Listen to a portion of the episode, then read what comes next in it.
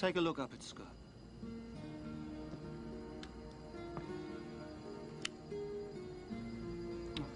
Come here. Come here. Give it back. It's a camera. One picture's worth a thousand words. Or a thousand bucks. Tell her that. Tell her. Why not? Put her on the payroll. Double your money. I want something on Delgado's dealings with the Chinese. Something in writing, Harry. No more bullshit. Louisa would never betray Delgado. She worships the man. Does she know where you're at? Not an inkling. Ever tell her about your prison days? Not as such. Haul her in, Harry. Or I might have to bring her up to speed on Harry Pendle, the criminal. You stay away from her.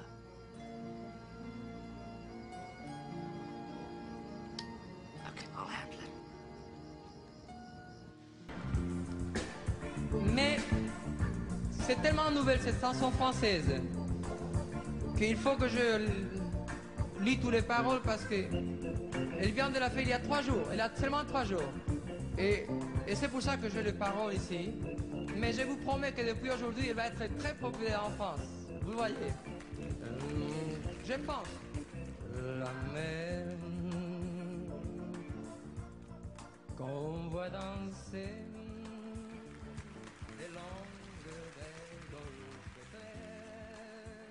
Hello and welcome to the third episode of Tinker Tailor Podcast Spy, the podcast inspired by the works of John Le Carre. We are going to be talking today about the first 11 chapters, uh, chapters 1 to 11 inclusive, of The Tailor of Panama, uh, which was a book uh, that John wrote in 1996, partially as an answer, we think, to Graham Greene's Our Man in Havana, which was written in 1958 and uh, we're going to get into it. Uh, one note before we start is that you can safely listen to this if you want to pick up the book and start reading now. We will not be discussing any spoilers for the future parts of the book. We'll just be discussing what happens in chapters 1 to 11. So, no worries about ruining the book if you listen to this first half. And then we will have a second part where we finish uh, chapter 12 through the end of the book. So, Emma has the lead today, but before we let her take over, I guess I'll just introduce everyone. This is Tyler speaking. Hello. We've got Max Hello. and then Emma. Hello. So, with that, I think, Emma, why don't you kick us off and get us started? Sure. So, The Tailor of Panama, as we said, is John Le Carre's answer to Our Man in Havana. Uh, they're both satires that have the premise of an Englishman in a foreign country deciding to pass on fake information to British intelligence and ending up completely over their heads. And they're both very funny satires. And uh, so, Tailor of Panama is basically a riff on Our Man in Havana. So, let's dig in. Yeah. Um, I mean, I, I think I think the first takeaway from this book is that John Le Carre's two running obsessions through his books are tailors and Jewish people. Um, yeah. they, they, for someone who's neither a tailor or Jewish, they pop up with alarm. Well, not alarming, but high frequency. Yeah, like cause it's it's certainly like in the spy who came in from the cold, you know, obviously be very strange to write a book in that era and not have like any Jewish representation or Jewish characters. Uh, in this book specifically, it's a bit weirder, but uh, I guess it still works. I guess we'll find out. I mean, I think part of, I mean, a big part of it is just that the in England and I mean, and he mentions it was kind of dying by this point, but the tailors were kind of historically Jewish uh, Right. profession uh, Right. in England, and I mean in New York too. Um, and I, it, it kind of fits, and I, I think it kind of fits the the whole. I, one of my, I guess, kind of a pet theory is that he he has these Jewish characters who are it's like spies they're trying to fit into the to society um Yeah. you know pendle's trying to pretend he's being upper class you know liz is is trying to find her place in society um and uh you know if we're going back to wait liz and um uh god why am i blanking um, Leamas? no not leamas uh uh who was executed um Carl. Car- no, not Carl. Uh, we- Fiedler. Fiedler. yes, Fiedler. thank you. Yeah, of course. Yeah. Um, the other you know, Jewish person. Yeah, so um, yeah, that's interesting theory. I could see that. But he's like, so he he's he's definitely not Jewish, right? like we we don't. There's no secret. Uh, there's no, no, I don't think so. is there? I, I think Le Carre's always been interested in how um, the way exploring people who live in the sort of like edge of identity in these sort of like Yeah. liminal spaces um, and how they uh, sort of uh, basically fit into uh, the norms of society. So he's got um, these uh, running characters who are, you know, they're they're Jewish and they're dealing with a deeply anti-Semitic society, Yes. or they're um, he's got a lot of gay characters. Um, Mhm. He has a lot of characters who struggle with infidelity issues. Like it's all things where like people are at the sort of edge of uh, whether whether it's you know what's acceptable in society, whether that's you know an actual norm that should be Sure. upheld or not. Um, not comparing being Jewish to being unfaithful to. No, your no, no, no. I totally Um, get it. Emma once again putting it much more eloquently than I can. but I think he's just always been he he was always very interested in that idea of um, people who have to fit into a certain box and Sure. how they do that and how you can relate that to the issues of espionage. Um, but yeah, so I mean, I guess if how this book kicks off, I, it, you know, it is immediately. It's probably at least of the books I've read his funniest book. It is just, it is incredibly funny, and it, it's even from like the start. Um, Yeah, and it has a style. Uh, he he's always been so good at uh, at describing kind of the way people speak, and every character has a very unique speech pattern, which I think is a really hard thing to do as an author. To to just by using um, words make the way someone speaks very uh, Mhm. unique and interesting. And he's really good at doing that across all his characters from different backgrounds. I think that's one of the things that really separates him. And in this book, he uses it in a very comedic way. I think all the characters are very funny in just the way they, um, in their mannerisms and the way they talk, even outside of just what they're saying. Yeah, the opening paragraph is just perfect because uh, the entire book is written in this sort of very breezy tone and it matches the character perfectly because it's written in essentially this sort of salesman's patter where it's someone desperately trying to keep you on the line and just, you know, talking and talking and talking at you. And so I'll just read the first paragraph so people can get a sense. Mhm. The book starts off very differently from The Spy Who Came In From the Cold, which I think we would describe as having, you know, very measured and I always describe John le Carre's prose as brittle. Instead, it's it was a perfectly ordinary Friday afternoon in tropical Panama until Andrew Osnard barged into Harry Pendle's shop asking to be measured for a suit. When he barged in, Pendle was one person. By the time he barged out again, Pendle was another. Total time elapsed 77 minutes, according to the mahogany cased clock by Samuel Collier of Eccles, one of the many historic features of the House of Pendle and Braithwaite Limitada, tailors to royalty, formerly of Savile Row, London, and presently of the Via España, Panama City, or just off it. As near to the España has made no difference, and PNB for short. yeah, it's great. So we meet our, our character right away in the in the morning where he um, he wakes up to the noise of traffic and uh, it's I wasn't there. It was two other blokes. She hit me first, and it was with her consent, Your Honor. He informed the morning because he had a sense of impending punishment but couldn't place it. Then he remembered his eight thirty appointment with his bank manager and sprang out of bed.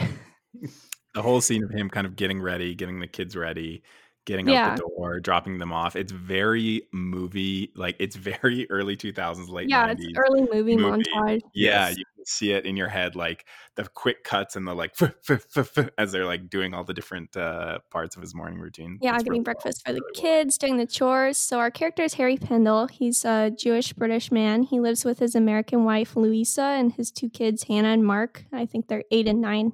One So who goes the- to a Catholic school and one who goes to the Jewish school, Oh yeah, which So I good. thought is a very funny uh, Yeah. little little pull, and I think maybe just a tiny uh, callback to uh, Our Man in Havana, where the, the daughter and my Our Man in yeah. The Havana daughter is a very Catholic. yeah Catholic and religious. So his, his wife is a Protestant who works for in ad, uh, an advisor to the Panamanian government, uh, Ernesto Delgado, and he's known for being very incorruptible. And she's, you know, a very strict woman. Is like immediately grousing at him for making fun of her boss. But the scene where he's going through traffic and just trying to navigate this sort of chaotic Panama City is just so funny. And there's all these continued shifts to present tense that really keeps the pace flowing, which is a really cool trick that I don't think I've seen in many of his other books that I've read. And um, there's all these great lines that are like, today, if anybody pulled a gun in a traffic jam, he would be met with a fusillade from every car but Pendle's. Just, yeah, it's very it's pretty breezy and fun. underrated how like you know you you would not think of of Le Carre as being a funny person because most of the stuff he writes is so serious, Yeah. so thought out, so introspective. But um, he's got so many great, not only just like little kind of jokes like that that are perfect, like, and they're a great Mhm. mixture of kind of dad joke, um, but also just legitimately funny. Uh, but also just the way everyone talks in this book, it's like he, I feel like he could have just been a comedic writer or written like comedic screenplays. Like he, he's, Yeah, the pacing and like his sense of Yes. comedic timing are really good. yeah, So I mean- you get all these great lines, like um, when he goes to meet his bank manager. So, you know, here's the major thrust of the book: is Pendle is enormously in debt over this unsuccessful rice farm that he bought with uh, his wife's inheritance from, I believe, uh, grandfather. And so it's Ramon Rudd owned, owed Pendle ten thousand dollars for five suits. Pendle owed Rudd hundred and fifty thousand dollars. so you know there's just this great scene you know i know there's already a movie of this that was made in 2001 and has jeff joffrey rush or is it jeffrey I geoffrey rush Yeah, yeah. and uh, pierce brosnan but i would Mhm. love to see like the coen brothers tackle this Yeah, it would honestly be a great Yeah. like it, it feels perfectly suited to their style. Um and, and just a note on that too, Geoffrey Rush. I've seen the movie. I saw it quite a while ago. I don't remember it all that well, but I I love Geoffrey Rush as an actor and he's got such a distinctive voice and one of the joys of reading this for me was every every sentence I read that Pendle was speaking, which is Geoffrey Rush plays Pendle in the movie, I heard in Geoffrey Rush's voice and I highly recommend even just watching the trailer or or watch Pirates of the Caribbean if you want. That that that'll also work. and get his voice in your head, and it really makes the material that much better. Yeah, I mean, I could also see this would make an incredible like I- Iannucci film. Like if you got like the Yeah. death of just Stalin someone treatment. has just- that sense of timing really yeah, it's all the little character Iannucci beats to do a John le Carre movie. How has that not happened yet? We I, gotta make yeah, that I mean, it'd be perfect. We should pitch him. Is someone Yeah, let's like pitch him. we need to pitch him? I'm sure he'll Do a listen. spec script. Yeah. Um, we can get him on the if you're pod. listening um, I, I mean, going just through the chapter as the designated stereotypical New York Jew of the podcast, the the point where the daughter is having a bagel and cream cheese that has bought in Panama, just I I think it made me gag when I read it. Just imagining how bad that bagel must be. I, I can't imagine. I mean, maybe I'm wrong. Maybe Panama has the best. Panama City has the best bagels in the in the world, but I I doubt it. what's it you're always talking about the lie the yeah, lie lye. treatment You have to you have to Yeah. boil them in lye. That's that's how you get a good bagel.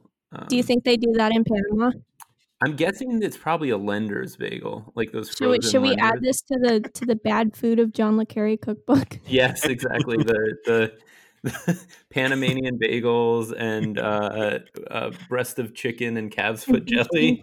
Mm. A buffet. I think. I, wait, I think he's just like making fun of Jewish food. It seems like yeah. Yeah. Maybe maybe he Maybe. is. Maybe Maybe the uh, maybe that maybe that critic was right, Emma. Yeah. Oh, about yeah. I think we can, we can get to that later. Yeah. Yeah. Um. Well, so in chapter one, they they do bring up that um, Pendle was raised by his uh deceased uncle Benny, and um, something I really like about this book is that they just kind of very slowly unfold major character beats, yeah. and so. Um, you're just kind of gradually learning things that radically shape your knowledge of the characters, and then in hindsight, make things both much funnier and much more shocking. Yeah. Um, So his deceased uncle Benny was a huge influence in his life. Um, he taught him how to how to basically talk at people and how to charm people, and he calls it fluence, which I've never heard before. I think Yeah. it might just be Yeah. John le Carre's idiosyncratic great you know, term, though. slang. I think um, Uncle Benny was probably modeled on John le Carre's father, who was a con man. right. I didn't um, know that.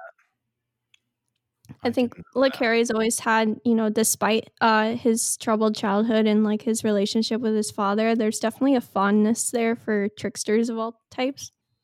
Yeah, so uh, Pendle shows up to his uh, shop. Yeah, okay, so Pendle shows up to his shop. Uh, we meet Marta, his uh, receptionist, and the first thing that's noted about her is that she has like really severe facial scarring, and there's not yet explanation for that. Right. Um, and and what did, what did you guys think of that? What did you guys think of the way that was handled? I mean, I think Um, yeah. he's he's John le Carre does this. uh He does it really well in the book of kind of dropping in. You know, it's going. It's is very breezy and funny, and then he drops in these hints of, uh you know, the kind of like pain and horror that's going on in the Yeah, yeah. background.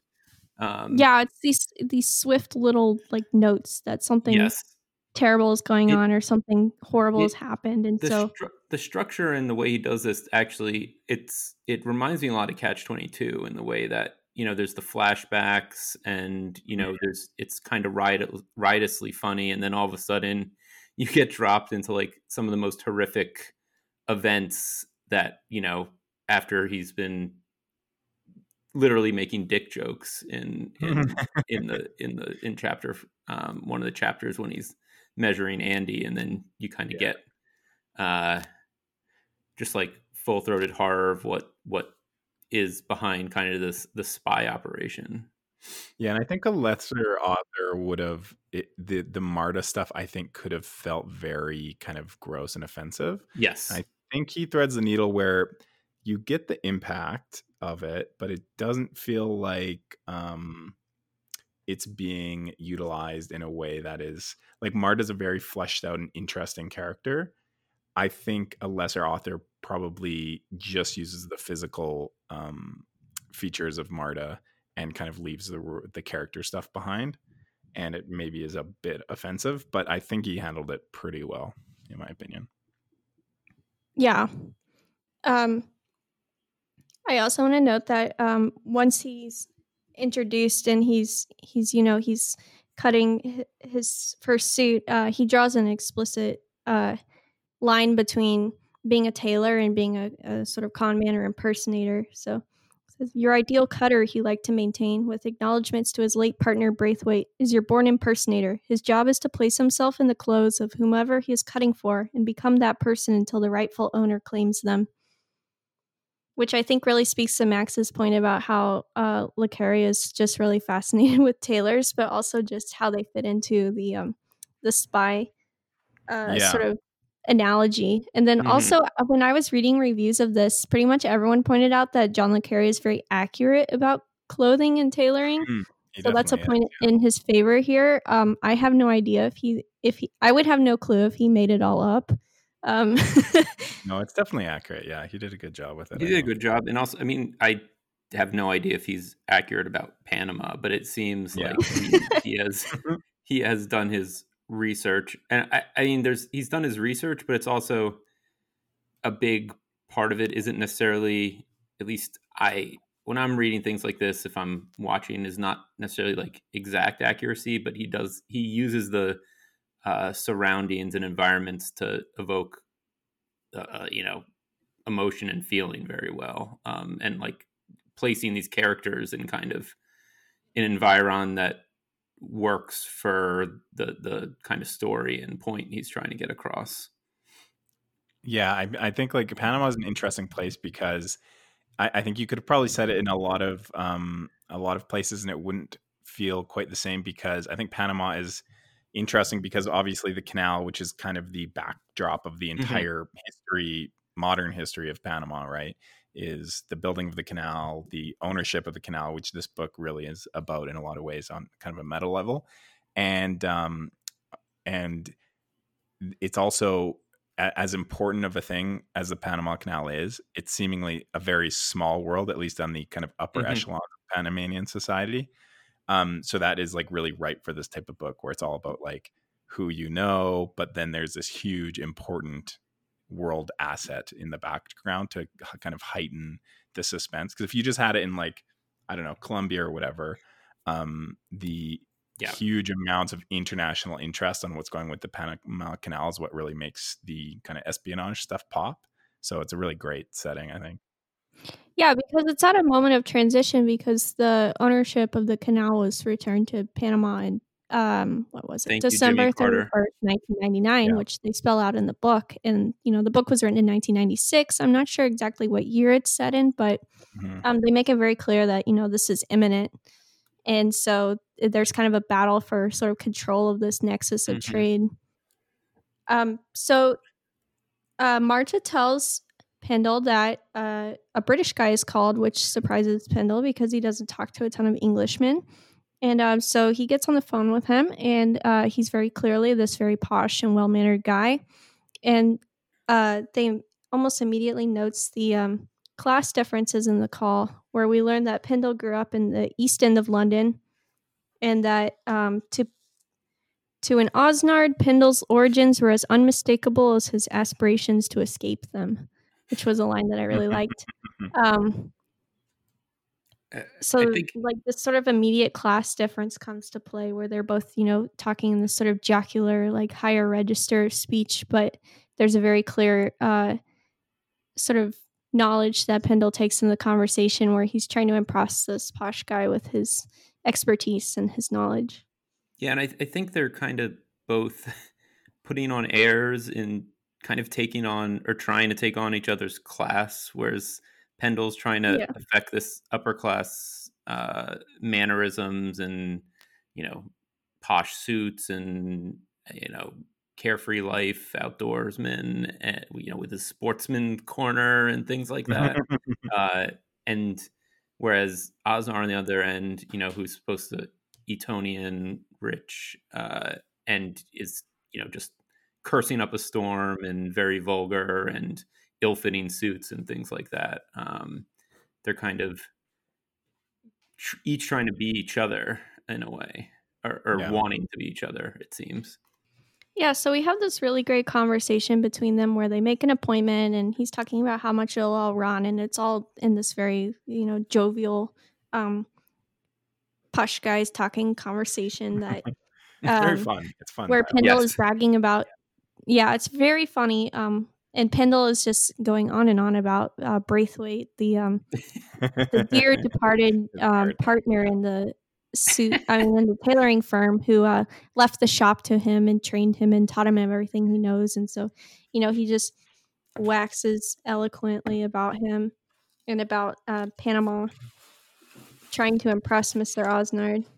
and you see i mean you get the sense as you read you can tell and J- john le Carre does this very well that like osnard just kind of needling him trying to push him to Yeah. see how far he will you know take the lie keep his story going how how well he can you know come up on the fly and i guess util- utilize his fluence basically to yeah. to keep Yeah. the story going Yeah, he's very much just sort of amping him up and you know drawing him out, seeing how much he can keep going on this sort of salesman's uh, Well, and at, at this point, the reader doesn't know yeah, that yeah, is because first we have to meet all his um his regular customers.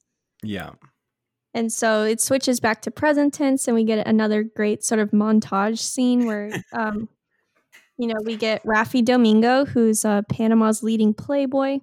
Um, and uh, so he says, like, Senor Domingo, sir, opening his arms. Superb to see you and looking shamefully youthful with it, if I may say so. A quick lowering of the voice. And may I remind you, Rafi, that the late Mr. Braithwaite's definition of our perfect gentleman deferentially pinching at a lower sleeve of Rafi's blazer, is a thumb knuckles width of shirt cuff, never more. And so, you know, he's just kind of flitting around and um, serving these people who range from uh, Rafi to uh, this guy named Ricky who works in the Ministry of Public Works. um, Teddy alias the Bear, Panama's most hated newspaper columnist and undoubtedly its ugliest. And um, then a guy named Philip who worked for uh, the dictator Noriega. Um, and then finally we get to Osnard. And so um, we're on chapter three now. And um, so this this young guy who's uh, um, so Osnard shows up. He's a young guy. Um, he uh, Pendle notes that he speaks Spanish, although he's only just arrived. Um, he uh, announces to Marta that Osnard is young and he's pretty excited about this customer who's very eager to spend money because again pendle is $150000 in debt and we've got all these hints that despite him being a popular guy maybe people aren't spending as uh, as much as they as he quite needs yeah i think an Um, important part to note is that like one of the one of the reasons this whole thing is happening is because pendle's kind of the only uh, high end tailor presumably in panama Yep. and because he has the uh, background, quote unquote, of being from Savile Row, uh, he's kind of got the pedigree, and you know, it's kind of you know, like in a lot of South American countries, you know, elites in those countries are still kind of holdovers from colonial times, where they're usually a more white, um, more European background. And so I think a lot of times the upper classes in those countries have kind of a, a hankering and a love for things that are European as kind of a designation of quality or um, success, things like that. So he kind of fills that role in the community of like the hangout. Like all the rich people get suits there. Anyone who's anyone is getting suits there. Not only are they getting suits there, but they're all meeting there. They're talking about their lives, political intrigue, etc. So he becomes kind of like the quasi you know, therapist, bartender, all mixed together. Uh, so he ends up having this um, great wealth of knowledge about Panama, Panamanian high class society. I also like the line, um, just looking now, where um, it, it, it, there's a brief interlude about Marta and um, how she makes sandwiches and stuff for the customers, and is she's currently enrolled in in university. And it says he had wanted her to do law, but she had refused point blank on the grounds that lawyers were liars. It is not appropriate, she would say in her carefully honed, ironic Spanish, that the daughter of a black carpenter should debase herself for money. I, I agree with this one. I would I wholeheartedly agree with this point. um, so we finally get to meet Osnard, and um, so he shows up, and he's he kind of stuns Pendle by being this very young, confident guy, and then Osnard immediately mentions that he's met uh, Braithwaite, Yeah. which who the man who, uh, as we said, allegedly taught Pendle everything he knows about tailoring and left the shop to him, and um, Who is dead, importantly. Yeah. yeah, and who is dead. And uh, so this this stuns Pendle for a moment um, when Osnard explains, "Oh yeah, he used to dress my father." Um, Yeah. They end up swapping anecdotes about Mister Braithwaite. and, and um, it, there's this great thing that Le Carre is doing where he's he's kind of he's kind of showing that um, Pendle is kind of freaking out and he's having like a panic attack about this, but he's holding it together and, and you know using his fluence to get through it. And the reader, it's still at this point, it's still very confusing on first read because you don't understand like why he's so freaked out at this point. But it's it, there's just all these references to him like on his inner monologue being like, "Oh my god, keep it together, keep it together," and you're like, "What? I don't get it." It's great. yeah, like he sees the portrait of Braithwaite, or you know, allegedly Braithwaite, and he's like, "Wow, I wouldn't have recognized him. What did the G stand for?" George said Pendle, wondering why Osnard thought he should have recognized him in the first place, but not going so far as to inquire. I think this is ultimately um so my theory is that um John Le Carre had this scene in his head, this specific scene, and wrote the book like around this because this this chapter in this scene is I think like the best part of the book, I think. It's Yeah. so it's such a great see that. twist, and the tension Yeah. is so good and he it's such a good like kind of trick on the reader. I love it. No, it's just such a perfect set piece where it's, you know, two people are talking about a man who we later find out yeah. um, is not real. yeah. But I, I love the way they, um, so they, you know, they're talking about Braithwaite, they're treating um, anecdotes. You know, Pendle is disgusted by the use of alpaca, um, you know, uh, as, as linings. And um, Osnard says old Braithwaite would have boiled over. And um, Pendle has this great line that I highlighted where he's like, um, he did, sir, and I'm not ashamed to quote him. Harry, he said to me, it took him nine years to call me Harry. Harry, what they're doing to the alpaca, I wouldn't do to a dog. Uh, so So, then great, yeah. He keeps he keeps needling uh, Pendel during this very lengthy conversation where they're doing the fitting, and um, and so he alludes to Pendel tailoring for for Noriega, uh, which provokes him. Um, he points out that you know he was like you know what else what other choice did I have? I had to tailor to make money. And then he also tries to sort of shore up his his uh, democratic credentials by saying, you know, well, you know, if there was strike activity, well, we weren't we were supportive of that. And um and then Osnard actually one of my f- favorite parts in here is Osnard explicitly um notes that well Pendel meets a lot of you know really famous and important people who t- spend a lot of sort of intimate time with him chatting and so he he says quite an intelligence service you run then and um so that's when the reader is like oh yeah this isn't just a fun book about a tailor yeah, we're, we're reading a john le carre we've got some Yeah. spy shit coming up. Someone's up a spy here. yeah, someone's a spy. And so um there's just this sort of just this the whole chapter is just this sort of breezy fitting where they're um Pendel's getting increasingly nervous and like he's starting to raise his voice. Osnard is starting to provoke him and needle him more and sort of ask questions about Braithwaite. And he starts to correct him on facts about Braithwaite. And so Pendel is starting to get really flustered and be like, "Well, I knew him." and uh, and then it's it's mentioned several times that Marta takes an immediate dislike to Osnard and like she thinks he's a fake and a phony. Um, we get this line: Marta scowling partly because of Osnard and partly because that was the way her face had set after the doctor had done his terrified best, which is again one of those just sort of casual allusions that you know, Yeah, something yeah. terrible has happened to this poor woman. And so finally he's um he's finishing the fitting and uh Osnard's uh asking you know um about his early days uh being the apprentice for old Braithwaite. And so he's you know sort of making up all of these sort of imaginings of how it happened. And it's starting to knock Pendel off his game uh, because he's really good at this fluence and this patter, but Yeah. Osnard is really starting to needle him. And so we get these lines like Pendel replied uncertainly as he tried to shake off the experience of having his own anecdote retold to him. Eventually, uh, he says he was feeling the artistry coming back to him, what Uncle Benny called his fluence, and he just starts rhapsodizing about Braithwaite, but then Osnard corrects him and is like, You've forgotten he had a huge mustache. And Pendel gets defensive and is like, No, he didn't have a mustache.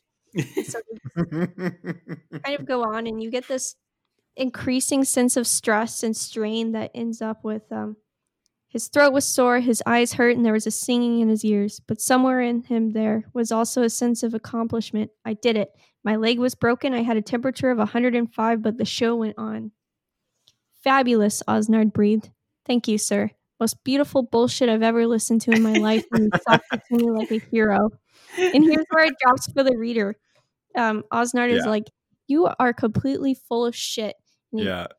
and so uh, Pendel is just shook. He's whispering to him, like, What? No, I'm not. And he said, He reveals Pendel is a convict. He's an ex juvenile delinquent.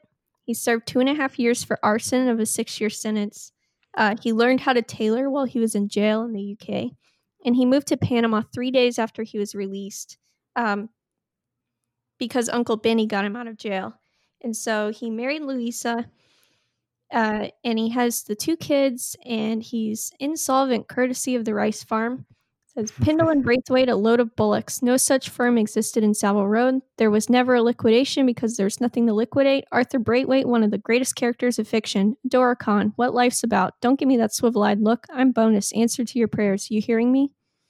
and Pendel is just as the master bullshitter. He's just losing his mind. yeah. Um, because he also uh, Osnard is like, well, who knows? And Pendel is still freaking out. And um, Osnard's like, so your family knows, right? no, and we find out no. his family has no idea of any of this. Um, he's not only been maintaining this lie about his firm for decades, um, he has and built this whole life in Panama. Uh, but his family and his wife have no idea that he is, you know, an ex-con from the East End of London who learned how to tailor in jail instead of, you know, in this sort of posh apprenticeship. yeah, that that's the that's the best part. I mean, yeah.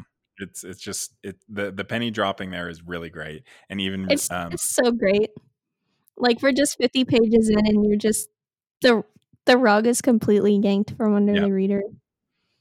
Now, I will say my uh, my criticism of the book, which you know, I guess it depends on how you view the book. If you want to view it as more of kind of just a um, extended comedy of manners, which ultimately it kind of is in a weird way, um, there's a lot of great material here. My my one criticism is I don't know if um, later chapters after this ever kind of capture the extremely fast flow and dynamism of this chapter and there's a lot of chapters we were talking before we started recording that you could easily cut out and the book would still function properly the story would still work now you would lose a lot of great bits in there so that's why i'm saying like depending on how you view the book if you view it more as like just a great funny novel versus like a taut spy thriller um it works both but in my opinion there's definitely a, a, a lot of slack in here that you probably could have removed and it still could have been effective but Yeah, I think a lot of the slack that could be removed, you know, it's not necessarily the story. And, you know, when you read the whole book, it's like, oh, yeah, you could have cut this out. But I, I- there hasn't really been each of the moments in when I'm reading them, I'm like, oh, that's funny. I like this. Yeah, yeah, yeah. You know, it's good. But I, no, I definitely agree with you that, like, yeah you know, the uh, Spy Who Came from the Cold was like 230 pages. This is like 430 pages. Yeah. There's definitely there's probably a third of the stuff that happens in this book too Yes. um, in Yep. terms of like actual uh, goings on um, now that's not wasted like i said like No. there's great moments and, and lots of funny writing but I, I think if it was 350 pages or 300 pages then mwah, that would have been I, perfect for I do think it, it does i think the kind of what you might call slack or you know stuff that could be cut out does make it help make it a more approachable book than yeah. Spy who came from the cold at least on like a first read. I know Yeah. people i've talked to who read spy came from the cold and then now are reading tailor of panama and i agree with them said it's you know it's a much easier book to read. It's much it, it is. simpler to follow um not and that's not necessarily a bad thing um no. it's uh but it's you know it's kind of it's definitely taking a very different approach than what yeah. Spy who came from the cold took. Yeah, it's it's basically a story of one guy's bullshit getting him in trouble rather than Yeah. you know several guys bullshit getting all of them in trouble. the world in trouble. Um, so we get this sort of one-two punch where Osnard is then, um, after hassling him about all of this, um, uh, Pendel gets defensive and um, he's sort of is like, "Well, who are you? How do you know all of this?" and Osnard's like, "Well, I'm a spy." He says, I'm a spy, spy for Merry England. We're reopening Panama. What for? Tell you over dinner. What time do you close the shop on Fridays? yeah, And so- Osnard, I think that that's one of the great things about his character is like um uh Pendel is always kind of I, I think partly due to the fact that he's you know, a lot of the people here in, he's interacting with are not native English speakers, a lot of them. So he's kind of got this mastery of language, even above other English speakers, but particularly uh, with the people he's been surrounded by since he moved to Panama. He has this mastery of language that he's always able to kind of like one up people in conversations and, and win conversations. But uh, Osnard is like as uh, good as Pendel uh, in, in talking. and their banter back and forth is is is really fun but it, it also is important for the plot that like he can't he can't use his fluence to like outwit Pend um, Osnard. Yeah. No, he's met someone who can basically s- s- like just snooker him right back. And um although there is a line that says that uh, Spanish was his second soul and increasingly his preferred language, so we do get kind of a hint that he's like Yeah. incredibly good at Spanish, but it's not clear if he's as good at charming people and it, or if he can really pull off the you know uh, jovial Englishman shtick in Spanish. But um, it, so Osnard is straight up just saying like, yeah, I'm a spy. The UK is interested in Panama right now and what happens when the canal reverts back to uh, Pan- Panamanian ownership. And so they're like, he's like, yeah, you've got a ton of financial problems, my dude, and we can reward you really handsomely for membership since you're a tailor and you you talk to all these uh, you know these people in the upper echelon. So um, he's like, you know, how many suits do I need to order to look like a really posh customer? Let's let's meet for dinner at your you, at your dinner club. And so uh, Pendel is just like completely freaking out. Um, this guy's got him got one over on him. He's he's subject to this terrifying secret, and something that I think is an interesting contrast here is that uh, it's basically implied that Pendel lives his life in fear of this sort of discovery of um, people figuring out that he is not who they who uh, he presents himself to be to the people of Panama. Whereas Osnard is he makes very little attempt throughout the book to uh, hide the fact that he's a spy to anyone. Um, he just shows up. He's immediately tossing money around and um, just openly tells people that he's you know I work with the embassy and uh, stuff like that. And so you have one man who's terrified of discovery about his real life, and then you have another guy who's just openly like, "Hello, world, I'm a spy," and uh, it's the it's a really most- interesting it's, contrast. it's like the most James Bond aspect of a John le Carre book, where he's just like going around being like, "Oh, I'm a Yeah. spy. Look at me. I'm throwing out Yeah. hundreds and and drinking." Yeah. And uh, except he looks nothing like James Bond. He's kind of a schlubby.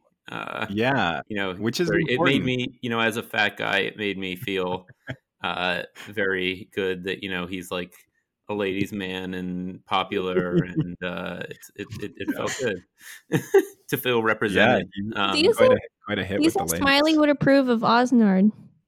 I don't think so. I don't think so. I think No. he would think he's too flashy. I think I think Yeah. uh, Smiley and Control would be freaking out about this guy. Yeah, completely. He, he is not one of Smiley's people. That's for sure. Also, uh, I think for date, that's Smiley's people. um, w- w- I think you know the, one of the interesting things. Again, I just want to bring up the movie again. So, uh, when you read this, I have a pretty clear picture from the book of what Osnard looks like in my in my mind, and Pierce Brosnan plays him in the movie. So, uh, and again, uh, we'll, we'll rewatch the movie at some point for for the podcast, I'm sure. But how they managed to kind of pull off the same character with Pierce Brosnan as opposed to how Osnard is described in the book, I, I don't that's really. a that's a get. glow up. Yeah, yeah, it's a huge glow up, makeover, lipo. He's he's uh, he's living his best life. Um, so we we get this you know this great scene where um he has to call home and tell Louisa like, yeah, I'm gonna be out partying with this guy at this dinner club. Look, he's gonna spend a lot of money, and um, and then he's just standing alone and freaking out. And I just I love this paragraph where he's just kind of like, what the fuck. and it's his face startled him in the mirror with its normality. Why haven't you changed color, shape, size? What else has to happen to you before something happens to you? You get up in the morning, your bank manager confirms the end of the world is at hand. You go to the shop, and in marches an English spy who mugs you with your past and tells you he wants to make you rich and keep you as you are. yeah, what's the um what's the phrase again, Emma, that you brought up uh in in talking about um like recruiting spies? What's the what's the shortcut for the like reasons? Oh, people- mice. Mice, mice, yeah. yeah. And and Pendel's basically got like all of them, right? Yeah. um like he's getting in with the money, but he's also um I I mean we'll see in like the next chapter. Yeah, he yeah, starts appealing to his to his ego and um Yeah. It's Um, like patriotism honestly, for Pen- England. Pendel- Yeah. Pendel does half of the sort of uh, coercion and cultivation himself, which we'll see Yeah. when he meets Mickey.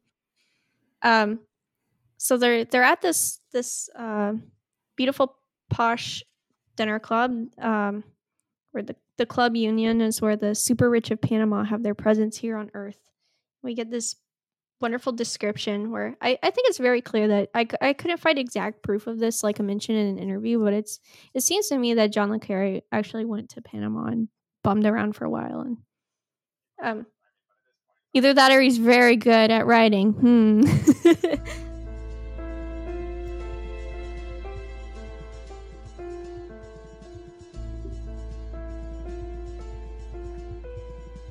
yeah, so he's at the club and he's he's he's been completely shaken by this situation, but then he sort of returns to his element because he sees all the people he knows. He's like, "Oh yeah, here's this judge and his mistress. Um, they hired assassins. There was a hitman. um, there was an arrest for you know um, financial stuff. Um, and so Osnard is sort of then he plays the sort of wide-eyed like well, you know newcomer and he's like whoa what what's happening? Tell me all the gossip. And he says well first of all Andy Pendle continued very excited by an omniscience that stretched well beyond his knowledge of the case.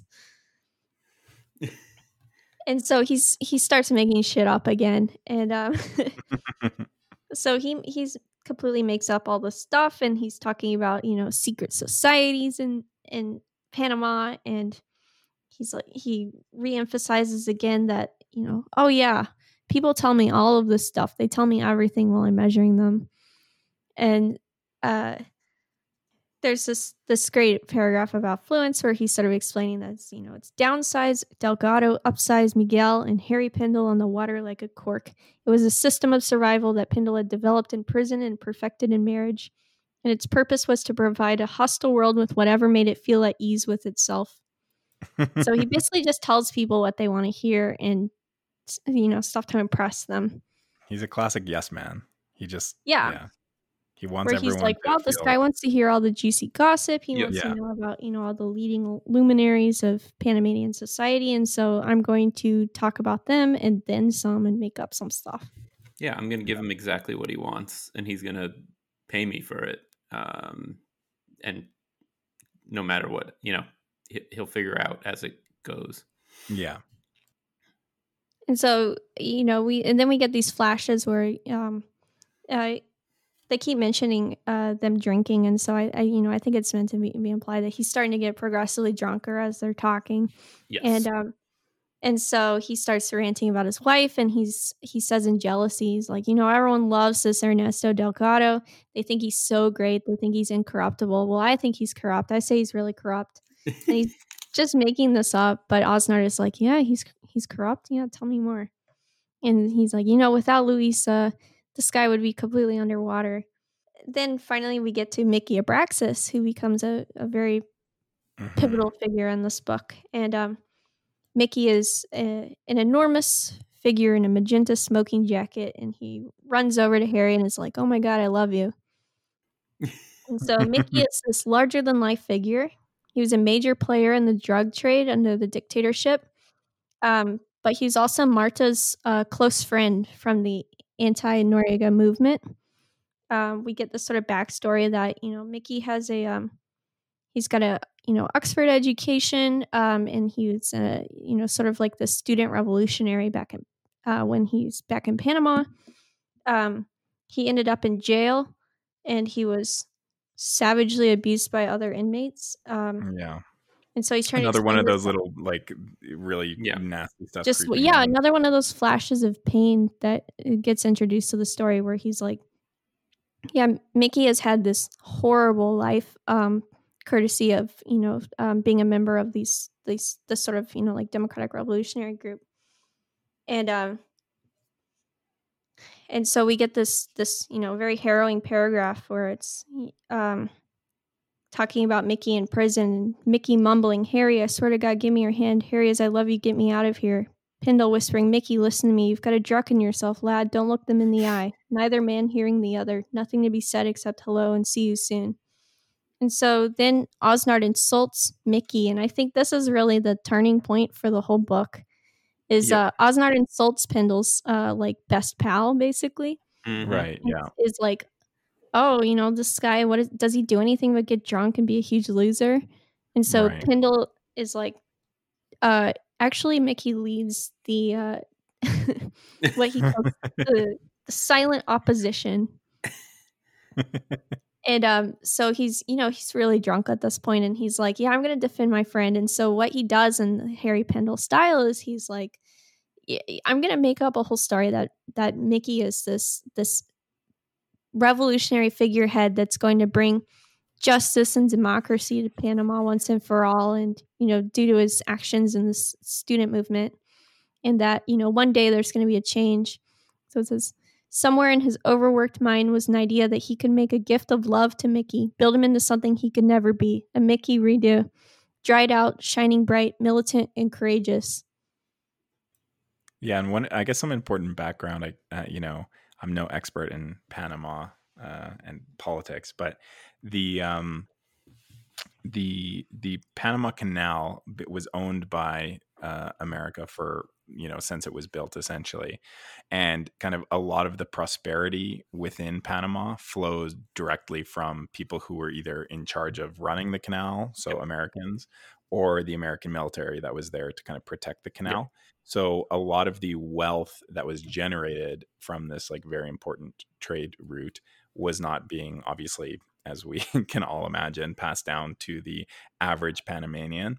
So um, that's where a lot of the um, background in kind of the revolution and student movements and MARTA and all these things kind of takes hold is that there's obviously a mass class of people in Panama that have no access to wealth and then this very very privileged few mostly you know some of the um, many of them not actually Panama uh, from Panama that are um, enjoying the, the the spoils Yeah, I mean, there's there's as as kind of an aside for anyone who's and interested, and he is actually at least in the uh like opening pages of my book. If if you're interested on kind of the the construction of the Panama Canal, the um McCullough's the path between the seas is like an incredible book on the history of like building the canal from the the French to when the you know start trying to do it and the Americans succeeding but the the kind of at this point it's the right before is that the the Americans literally own I think it's 10 miles on each side of the canal. Um, and that's literally American territory. That's the you know if you remember this was the controversy if McCain was eligible to be president because he was born on his his father was uh, yeah, you know at the military base in Panama um, and he was born on American soil in Panama. Um, but like they they basically and you get glimpses this is where Louisa grew up um, as like her father she grew up on this it's like they've basically set up like American suburbs mm-hmm. in in Panama and this is where you know probably what like 95% of the wealth goes back to the US from this and then you get kind of the upper crust of Panamanian society that kind of take you know funnel off money from the canal and then you have what they you know they call in the book on the you know the other side of the bridge you have kind of this vast underclass that is uh pushed down and you know there's it's you know it's getting handed back to Panama but it's not getting really handed to the there, there's this still this this like this is it the elite and is it going to Yeah, get into the. Japanese or the British or the French or like this is and this and Pendel kind of exploits this when because he he kind of figures out what Osnard wants. Um, Yeah, Osnard wants um, some sort of conspiracy to be Yes. revealed. That something that the British can take advantage of and use to their uh, to their benefit. And once the canals in Panamanian control, and so uh, because of his uh, relationship with Marta and uh, her deep knowledge and experience of these these democratic movements, uh, he's able to invent this, you know, this this sort of left wing opposition just out of pure fantasy. It says, uh, Pendel insisted, giddily ascending to hitherto uns- unscaled heights of fantasy. Half remembered recent dialogues with Marta were speeding to his aid. The phony democracy that is the new squeaky clean Panama, ha ha, it's all a pretense. And so Osnard gets very interested um, because this is confirmation of something that he was really hoping to hear. You know that Yep. there's there's something you can make your name with, um, that you can really, well, also extort a lot of money from British intelligence. cultivating is this idea of this uh, left wing opposition. You also And he, so- he's smart enough to create like the quote unquote like good left wing. These aren't they're not commies, and he like specifically says this. It's it's you know Yeah, it's like it's no, left liberal. It's you know it's it's good centrist uh neoliberal democracy they want. Yeah, he's not- he's like they're they just want good government, not bad Yeah. government. and um, and so yeah, he invents this whole opposition. Yeah, I just I just love this scene. I think it's really just this is where the story turns is because it's suddenly the same imp that had obliged pendel to make a scallywag of Delgado obliged him also to make a modern hero of Mickey Abraxas. And so he's just, you know, out of this sort of drunken loyalty to his friend, he's like, "No, I'll show you. Panamanians are really important." And um, and this really just kicks off everything in the book uh, because then he's like, "Yeah, Mickey's involved. He's a leader. Um, the working class, they're also involved. Um, yeah, he's like the fisherman. Um, students. Ernie Delgado is corrupt. You know, there's a lot going on there. Um, and so then he's like Rafi Domingo, who we are um, already familiar with as Panama's leading playboy. He's like, yeah, Rafi Domingo. He's uh, he's involved with uh, he has a string of hotels, and they're involved with this sort of Chilean uh, consortium that deals in cocaine, and uh, with all of that, Rafi uh, allegedly uh, works with the silent opposition and and you know provides them with financial backing, and so he's just invents a story for Rafi too. Um, so Osnard's like, yeah, you know this is great. Keep it coming. We're I know, and he reveals that he knows that the rice farm is in just complete financial disarray, and so he lays it out. Um, which again, he's if we thought Ashe from uh, the spy who came in from the cold was unsubtle, Osnard makes him look uh, like a master spy. So he says, "You're God's gift, Harry. Classic ultimate listening post. Wife with access. Contacts to kill for. Chum in the resistance. Girl in a shop who runs with the mob. Behavior pattern established over ten years. Natural cover. Local language. Gift of the gab. Quick on your feet. Never heard anyone pitch the tale better."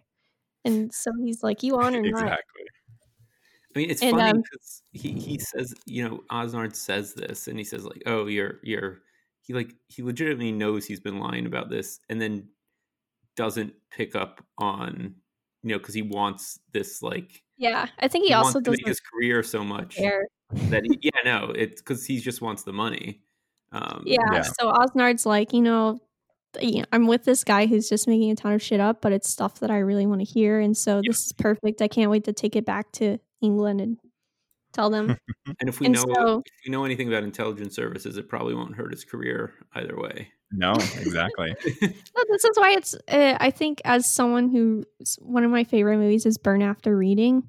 I think Mhm. this is why again I have to say like I would love to see the Coen brothers take this on because it's so much of this is also about sort of just the futility and excess of intelligence work where there's eh, here he's inventing you know out of whole cloth this this haha out of whole cloth um just this complete fake opposition society and Osnard is basically taking notes and he's like yeah this is great Yeah. And, yeah, 'cause, um, you know, ultimately like intelligence services are like any other workplace where you're trying, you're grinding, you're in the rat race, you're trying to one up your coworkers. Mhm. And you know, it's it's seen from the outside as this very like ennobling uh, profession where everyone's doing it for a purpose and a reason and and like they have these higher moral faculties than the rest of us slobs working nine to five but ultimately the same office politics are at play and if he's like damn this is a great story like uh, this is going to get me some really great um, expense uh, expense access and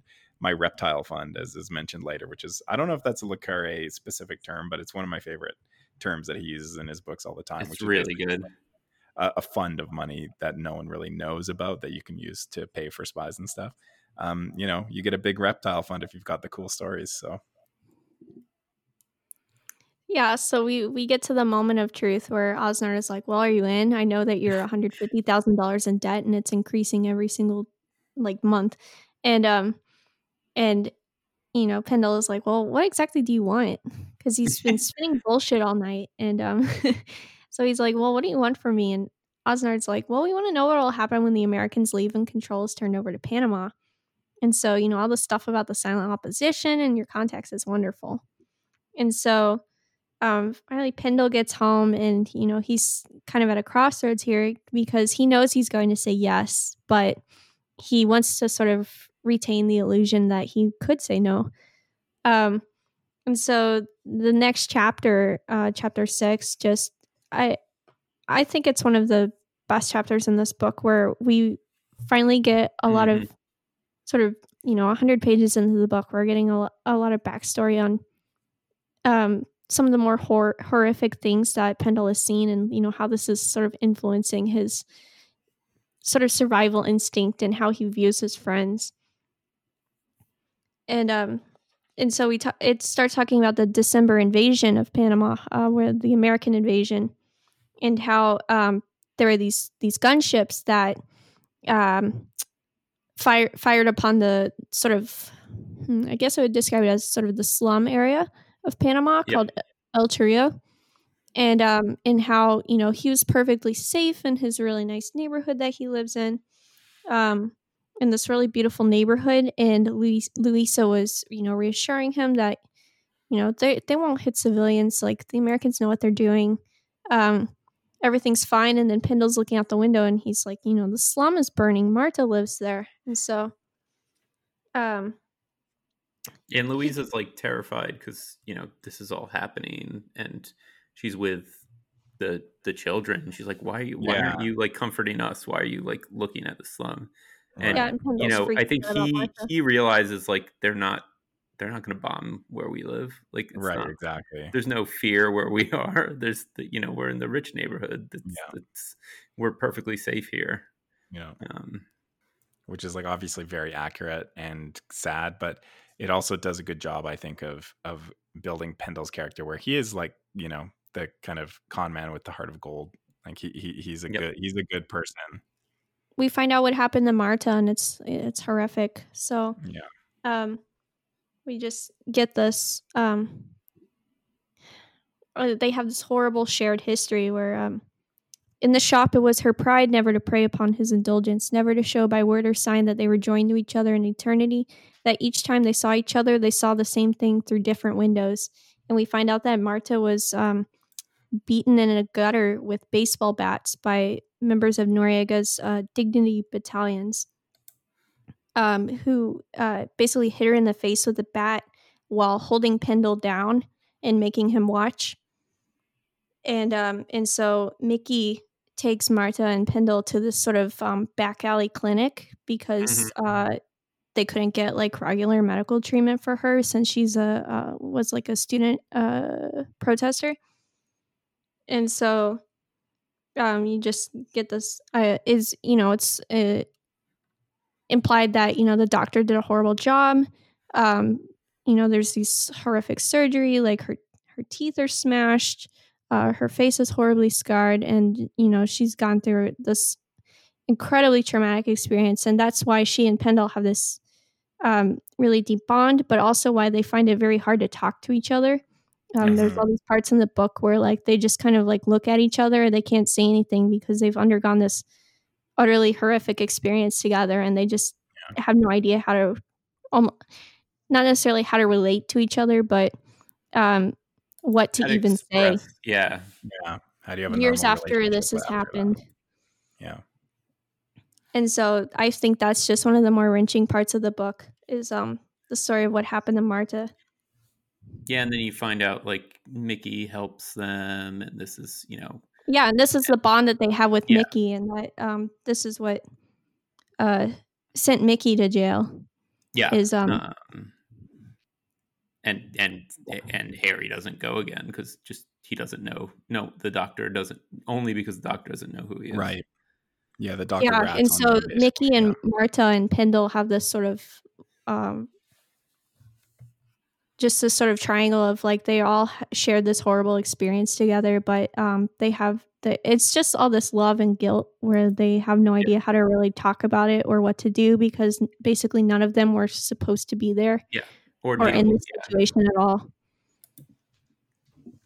And and in a weird way, almost like they none of them kind of should have even survived that whole scenario either. yeah, No. Where it would be easier to grapple with if like one of them had died or if they had all died there. But instead you know they all have to live with what happened. And so it deeply affects i think how pendel and the other characters relate to each other. Yeah. so then we meet with osnard again who says that um uh reemphasizes that if pendel keeps passing good information that he'll be out of the woods financially in three years which is basically a lifesaver Mhm. and um, so then Pendel has this. He's still having a bit of a crisis about it. He's um, like, well, maybe I should tell Louisa about all of this, but he can't even imagine where to begin the conversation because Louisa is Yeah. this incredibly strict woman. Um, And just like, yeah, sorry, everything you eh, literally everything you know about me is a lie. Except Yeah. for the fact that you're married to me and we have children.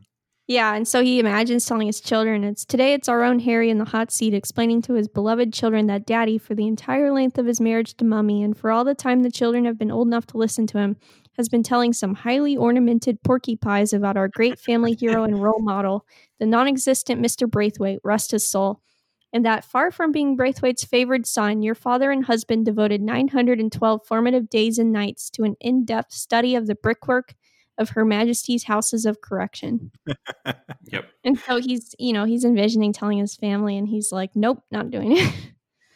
Yeah, I mean, you you also find out that like, I think this is basically when you find out like he's been telling Louisa how evil Uncle Benny is the whole time. Oh, and, yeah.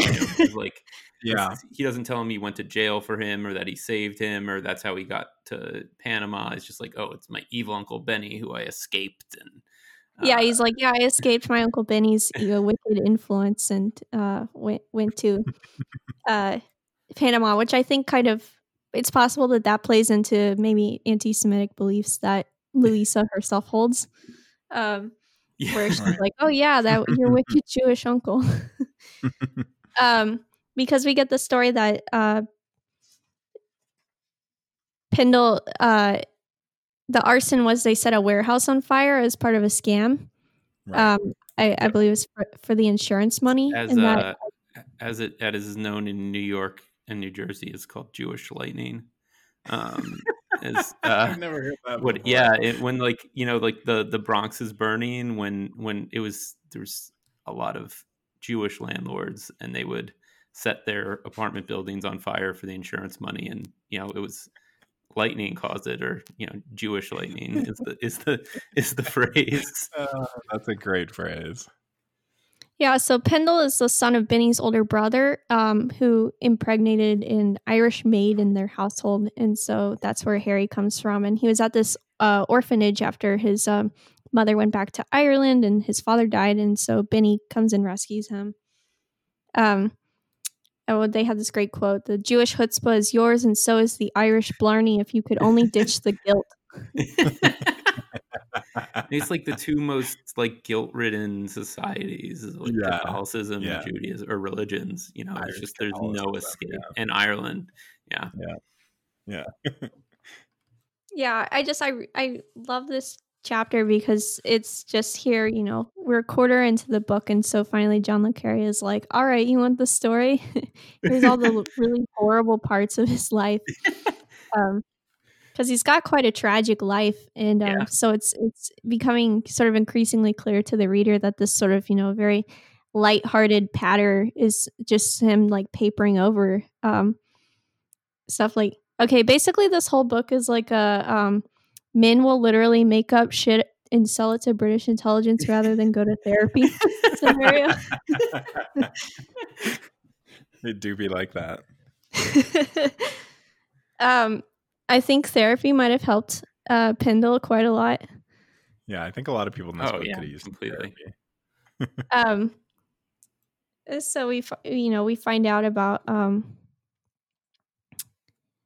you know there's these oh conversations in prison where Uncle Benny vis- visits him, and he's like, "I can't believe you're staying loyal to me. Thank you for ke- what? What does he say? Keeping Sturm." yeah. Um, Um, Sturm.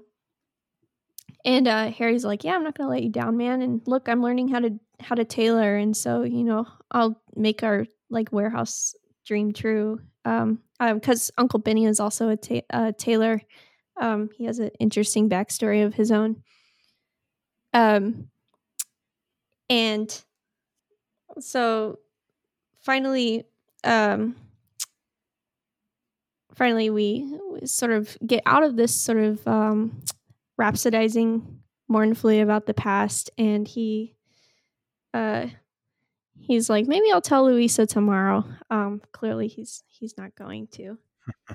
um, we also learn about how uh, he got to start in Panama because obviously you can't just randomly pop up in Panama with a uh, boutique bespoke tailoring firm.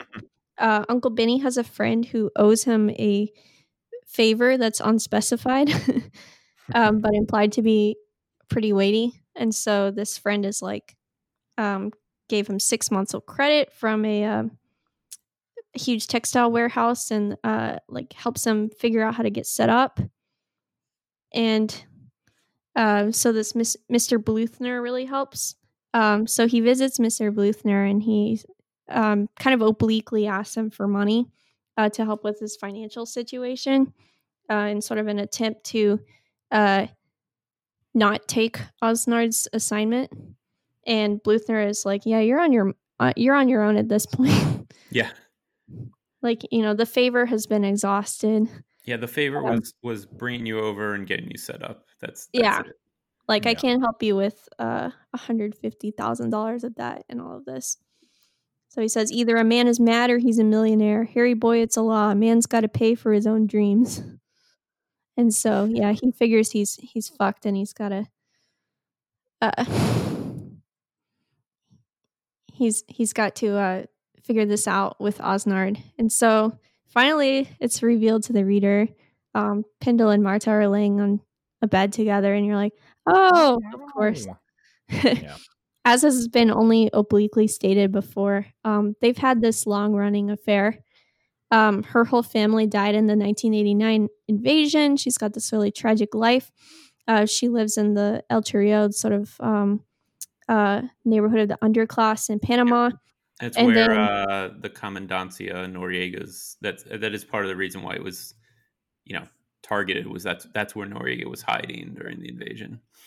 Right. And um, and then we just to twist the knife a bit further, we find out that um, they were going to uh, consummate their affair the night that she was attacked, and um, so they were like driving down, and um, then uh, you know, she like pulled out of the car, and um, she's beaten, and um, we find out that Mickey went to prison because he helped Marta um, at the clinic, and that the only reason Harry didn't go to p- prison for helping her is because the doctor didn't know his name.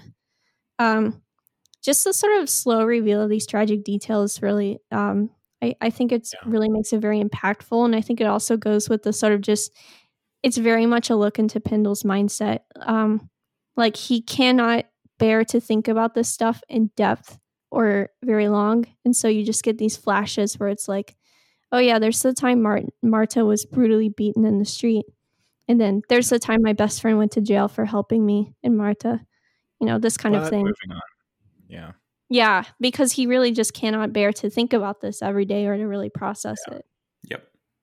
So then we get to the British embassy in Panama, and they are all in a tizzy because of the sort of nebulous assignment has been posted over for a uh, political officer. Um, and they very quickly figure out that Osnard is a spy um, because they're like, well, we didn't ask for a political officer. yeah. And we're basically Um, being told you must take this person. Yeah. Something very funny to me is that they call the um, the British intelligence the Friends. yeah. Um, so they're like, oh, I guess the Friends sent him. Yeah, and it- you see, I mean, this, this is where we meet Stormont, and it's like he's just not. They're in this meeting. He's just not getting it, he's like, Yeah. well, we don't need a political officer. I'm the political officer. And he's like, no. Yeah, and they're like, no, he's a political, Political officer. yeah, that's And like so- a perfect Iannucci scene right there. Yeah.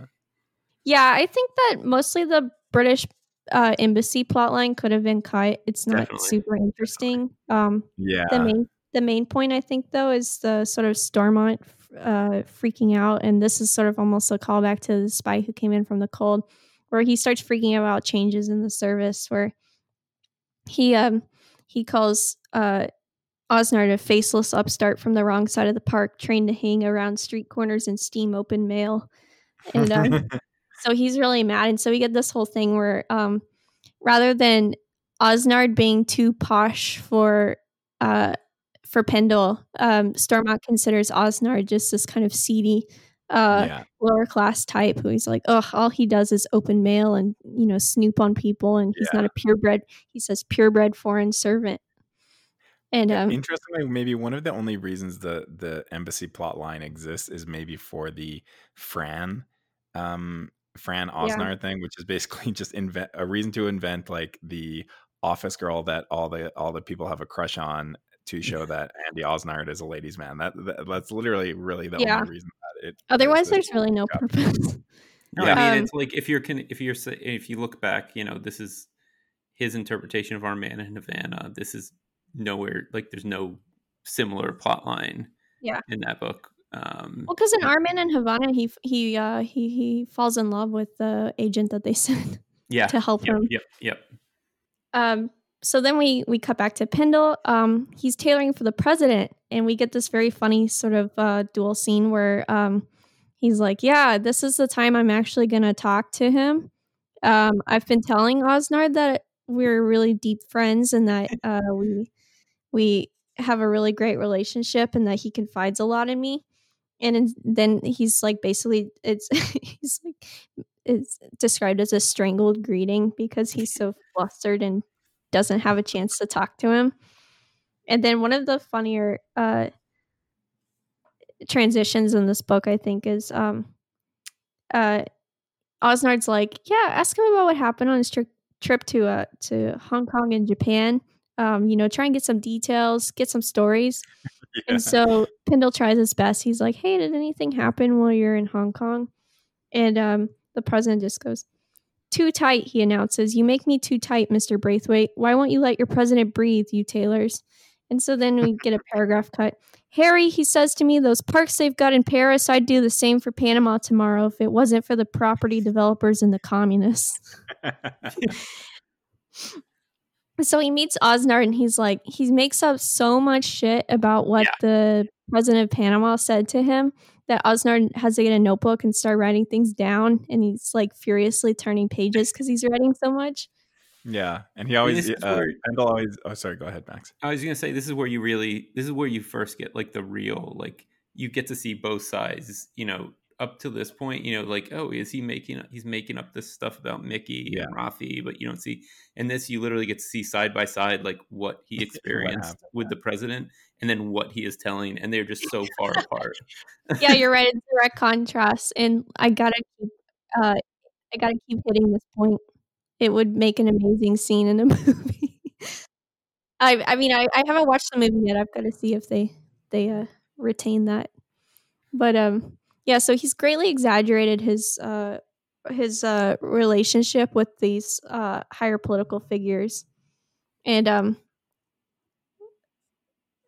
and he makes up this thing with the president where he's like, What I'm doing for the new emerging infant state of Panama, which I love, will cost me blood.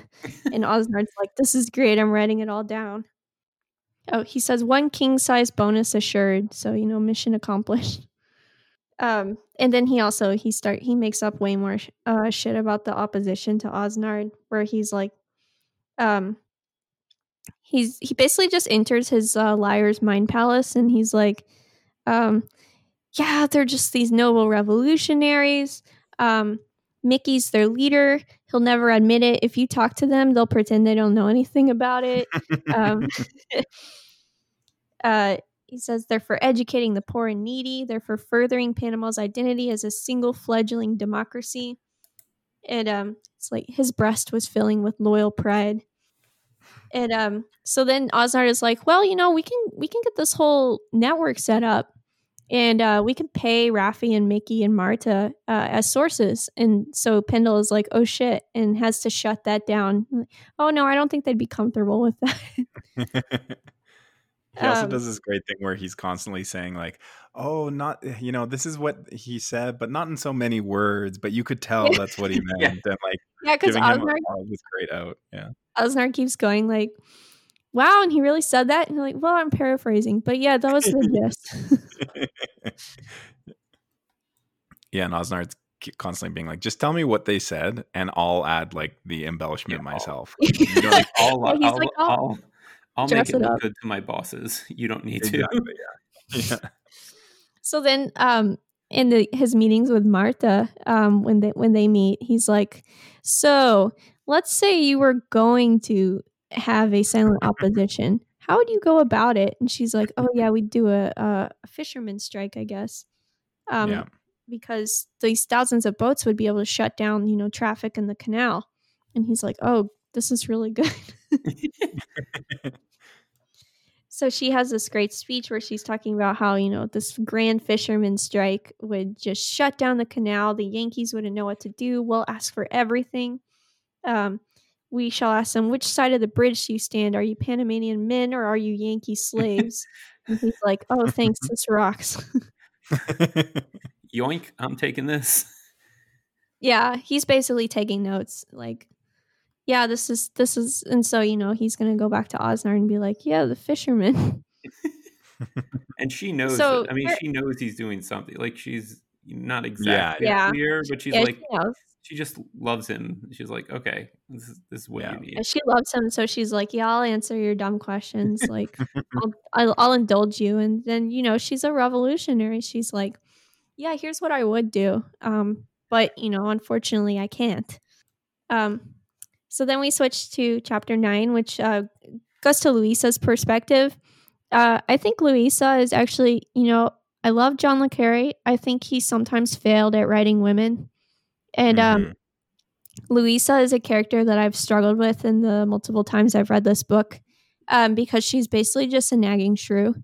Um, and hysterical in the most like uh tropey sense you know what I yeah, mean? she's Yeah. hysterical. She's written in this very stilted way. Um, she's always like, Harry, I do not understand why you would do this.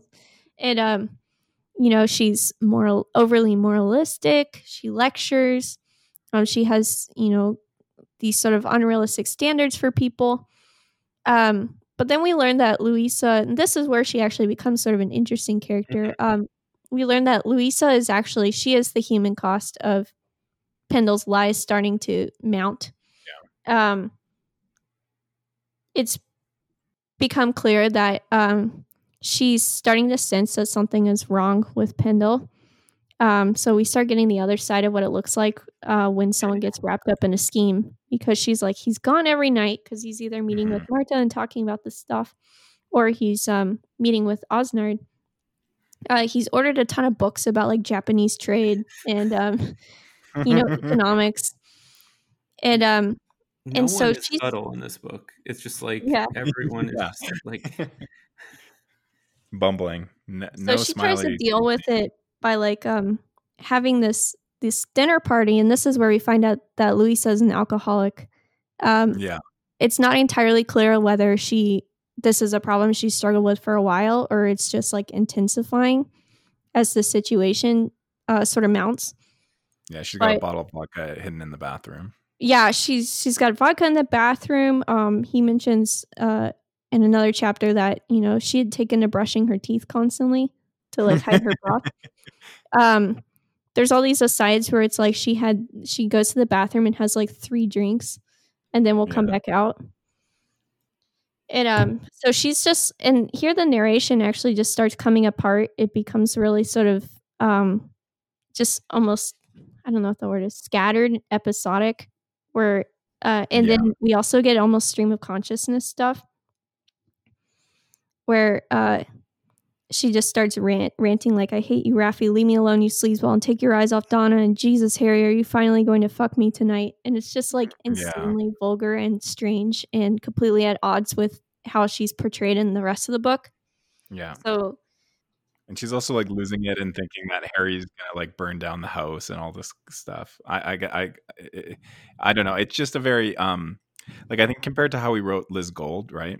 Yes. Yeah. Like she she was uh, someone who's in over her head, but clearly smart, capable, interesting, intelligent. And you know, not every character has to be intelligent. Doesn't you know? That's not what makes a good character or you know, good female character. But um, he doesn't seem to be very charitable with Louisa at all. Like he, he kind of just paints her as No. like a mixture of stupid, paranoid, and like hysterical, and it, it just it just felt off and it didn't fit very well. I think. yeah, I think basically Harry like he loves her, but as sort of a prop. Like she is a proof that he has achieved the good life. Yes. Definitely. yeah, Like I've married this upstanding American woman from the zone, and we have two kids, and this is proof that you know I've I've reformed and I'm a man of high society.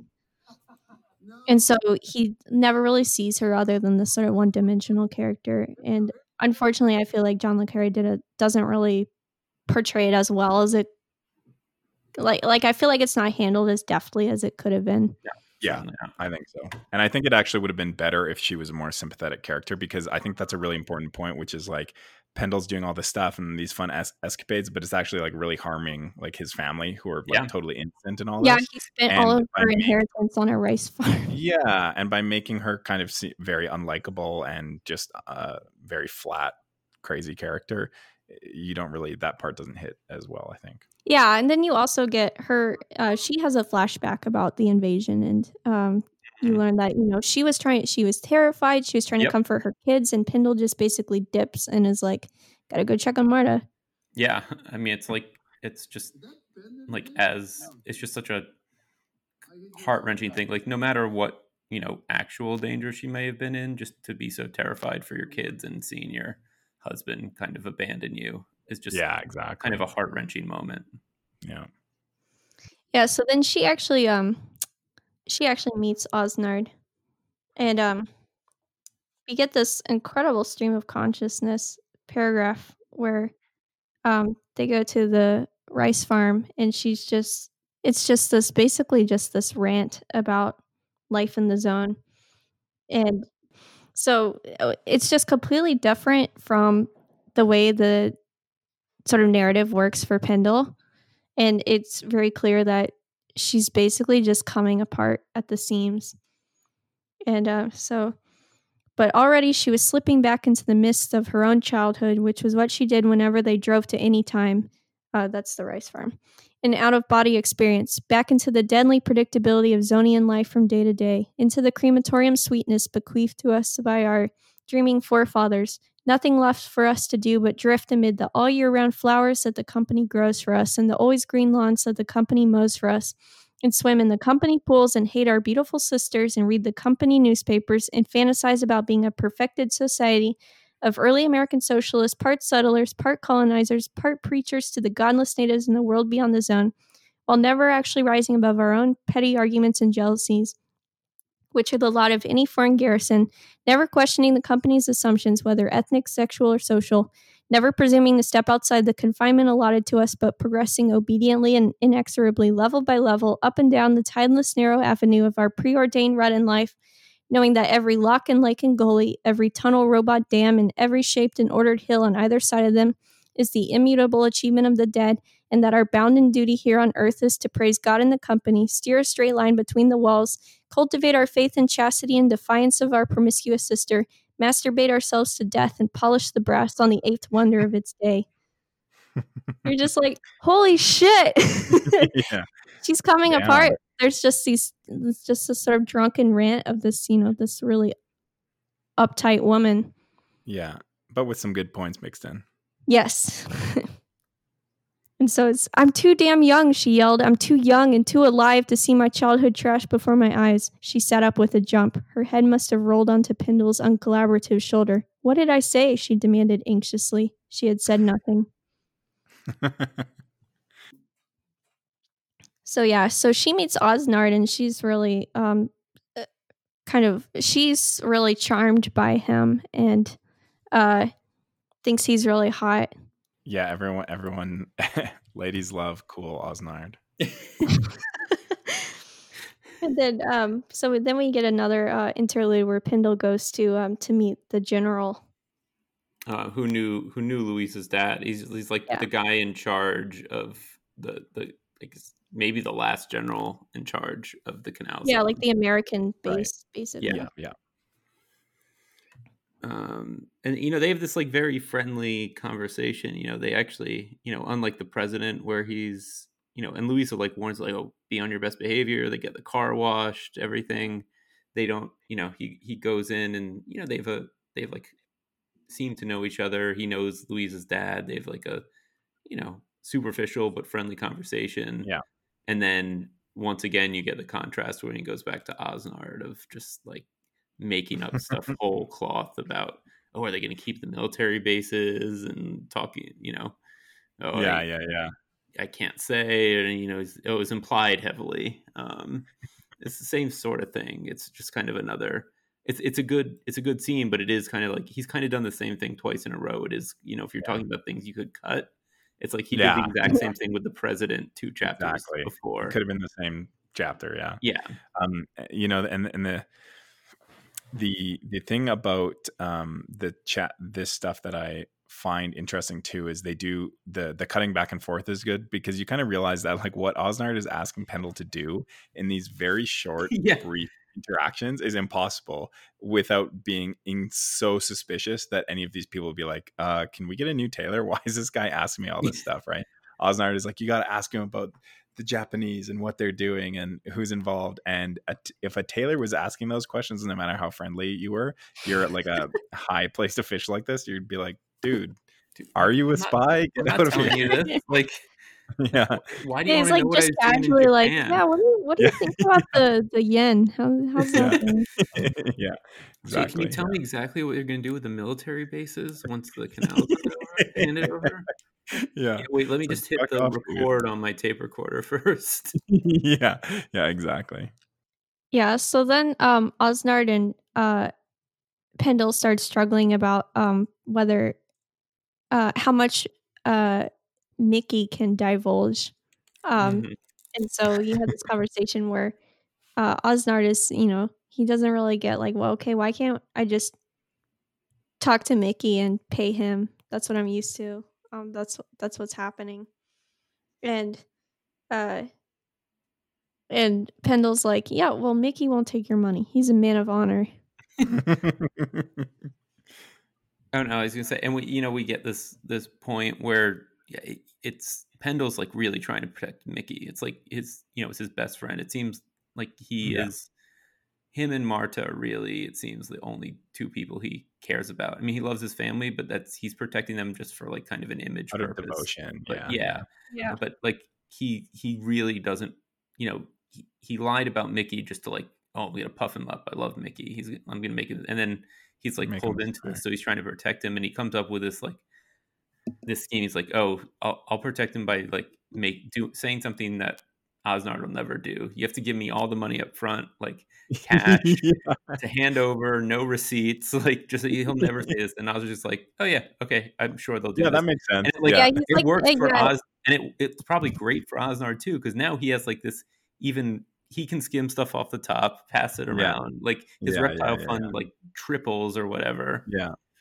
Now this happens in Our Man in Havana where um he's like, Yeah, I've got all these different sources and he has to start making all these like folders and stuff to remember all his fake sources because he's getting the money for them too.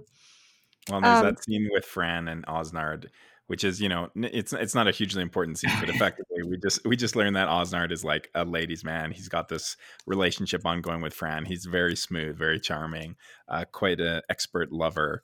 And uh, but she talks about how he's just got money coming out of his Just pockets at all everywhere, times. like in a safe, in all his pockets, like hundreds and fifties. so he's just um, living large. Yeah, no, it's it's it's uh it's not even just Im- implied. He is basically just it's like throwing, Uh, literally throwing money around. Yeah. incredibly uh well But did yeah, almost every pocket of his expensive locally made suits trust Andy to find himself the best tailor in town as soo- soon as he arrived. Yeah. Seemed to be stuffed with twenty and fifty dollar bills. I mean, it's like she like stumbles on what's actually happening, and like, I mean, not Yeah. there's no way anyone could put that together, but like No. that's literally she's like, oh yeah, he finds the best tailor immediately, and it was like literally who, and she's on like the Buchan, Buchan, Buchan, Yeah, you know, Bu- Bu- account, yeah, and she like yeah. has no idea that the tailor is Buchan. Yeah. and they do that. The Buccaneers is like, yeah, yeah, yeah. it's like yeah. this office politics, you know. oh, we're gonna form this Yeah, local group. cool. But again, that's like one of these I things where, love- like, I if, love if this when was a there's- Smiley novel, there's no way that no way it'd be that. Smiley would have been No. like bringing everyone from the embassy oh, and Oh, being no. like, "We're No, all no, doing no. this together." you know? No, no, No, this actually reminds me of the Looking Glass War, though, yes. Though because Yeah, it's people being incredibly incompetent and being like, "Hell yeah, we're master spies." So Hell yeah, everyone we're at the embassy is like, "This Buchan stuff is so exciting." Who is Buchan? How does he know all of this? I mean, they You don't know? even have a real embassy. Like they're they're like an office suite in a Yeah. in a in a high rise. Yeah, yeah. It's so funny. Um, and I think that's that brings us to the end. Yeah, that's where we're right? ending. Yeah. Yeah, that is the end of chapter 11. So, um, you know, I think um, a mixed bag, definitely more mixed than uh, the spy who came in from the cold, but again, that's kind of different class, but uh, very funny, uh, much lighter with some very dark notes that are interesting. Uh, definitely a few flaws, maybe, maybe some of the more notable flaws in Le Carre's writing, uh, with respect to Louisa, especially.